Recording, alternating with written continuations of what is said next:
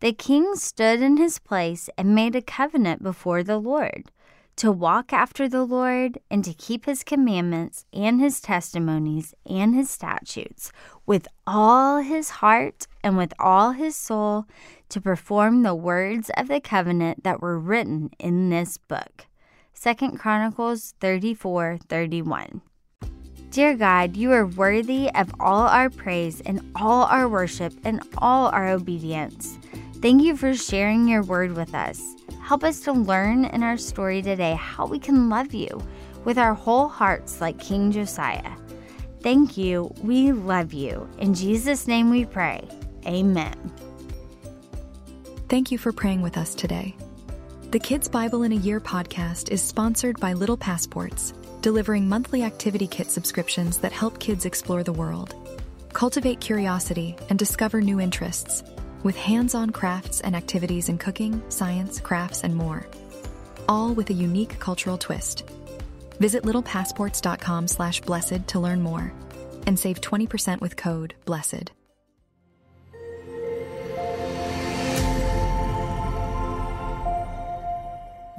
A book is found. In our last story, we learned about how Manasseh and Amon ruled in Jerusalem and did much evil.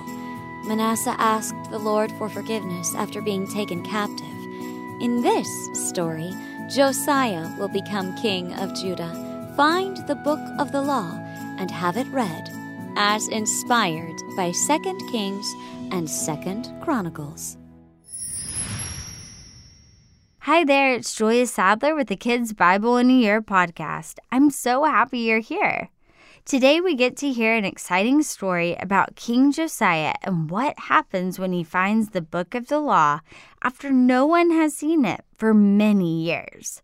What did the people do when they heard what it said? Let's jump in and find out. Josiah became the king of Judah when he was only eight years old. He was a good king that loved God until he died. He was the last good king the nation had before they were taken away from their land. Eighteen years after he became king, Josiah decided that he wanted to fix up God's temple. So he hired some men from the city to do it. He gave them money that had been set aside for fixing the temple, and because they were honest men, he did not make them keep track of the money. While working in the temple, one of the men found a book of the law that was written by Moses. He quickly sent it to the king Josiah. The king had the entire book read aloud, but when he heard what was written in the book, he became very upset and cried out to God. He said to those around him, "God must be very angry with us. Those that came before us promised to worship only God and to follow his commands always. But all our people have turned from him and don't keep to the promise that was made. Again and again, the promise has been broken. Our punishment can't be too far in the future." King Josiah sent one of his servants to find someone that could talk to God about what was found in the book and their coming judgment. They went into the city and found a woman named Huldah. She was a prophet, or someone that speaks with God. They told her about the book of the law of Moses and asked for a message from God concerning what was to come, because they didn't keep their promise to him. After hearing about the book, God spoke a message to her for the people. "God has given me this message," she said. "He said to me that the people of this city have completely turned away from me. They serve other gods and don't obey my commands. The judgment you read about in this book will happen soon. Everyone in this city will see my judgment, and no one will be able to stop it from coming." She paused and then heard another word from God. "He says to the king Josiah, I saw that you cried when you read this book and heard of the coming judgment. I know your heart was sad and you cried out to me humbly. I have heard your cries, and because of this, I will not bring the judgment until you have passed away." The priests listened closely to the words she spoke and took the message back to the king. After listening to the words of God, Josiah called for all the leaders of the cities of Israel. The leaders then called for the people of the city to gather at the temple so they could all hear the words of God. Josiah then read the law of Moses from the book that was found aloud for the city to hear. They listened to the promises that were made to God by those that came before them. Then, after the law was read, King Josiah went to the place reserved for the king.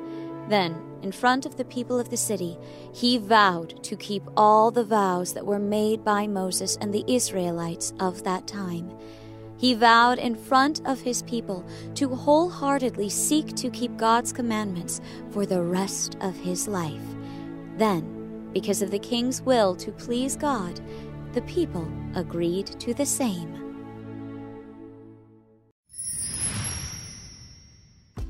Yay! All right, before we go any further, I want to just take a minute and stop and celebrate.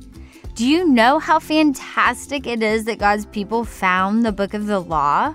It's a big, huge, incredible, fantastic, and awesome deal. So let's take just a minute to do a happy dance. Woohoo! God's word has been found. Now, do you know why it's such a big, huge, incredible, wonderful, awesome, amazing deal that God's word has been found? Well, imagine that there were no Bibles anywhere at all anymore. Worse, imagine that the last time anyone had even seen a Bible was when your grandparents or great-grandparents were teenagers. There'd be no Bibles on phones or computers, no videos, storybooks, or even podcasts like this to help you learn about God. When today's story happened, there was nothing to teach anyone how to know or love God except what people kind of remembered. And that was a lot like playing the game of telephone. Have you ever played the game of telephone? It's where you line up five, six, ten people and whisper a phrase like, "The moon is made of cheese," into the first person's ear.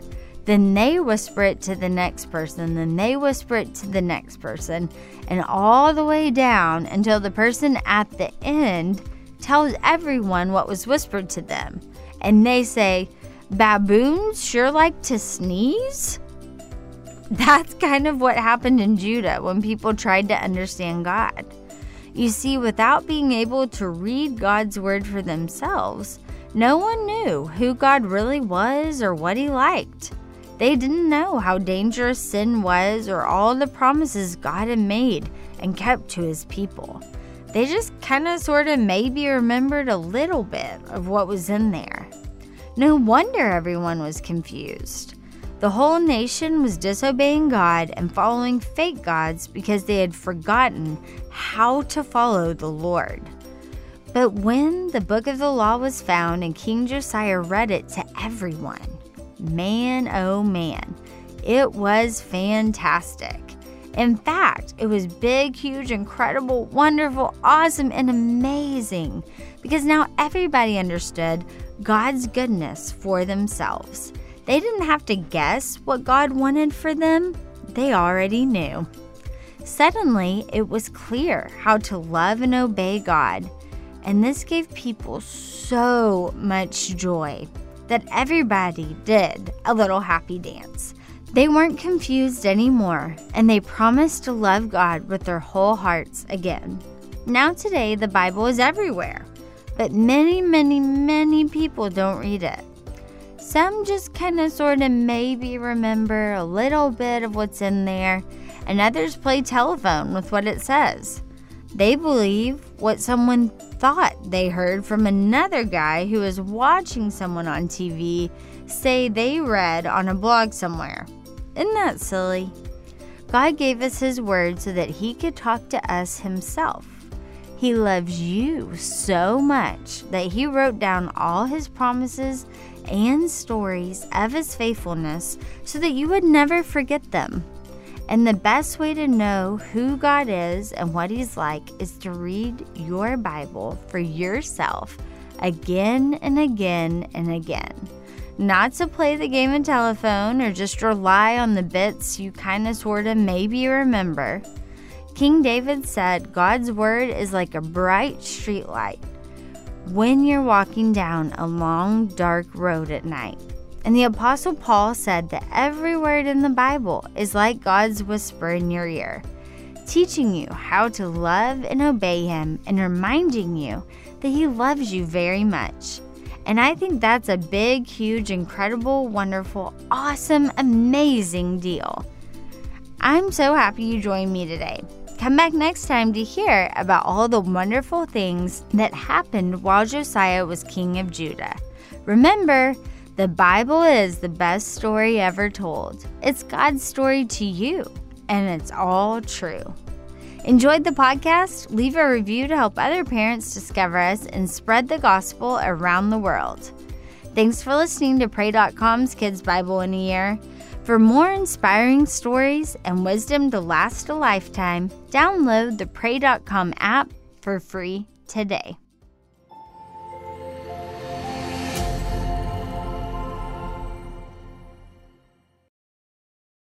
Thanks for listening to Kids Bible in a Year. I want to invite our adult listeners to check out my other show, Unapologetic, God's Truth on Today's Topics.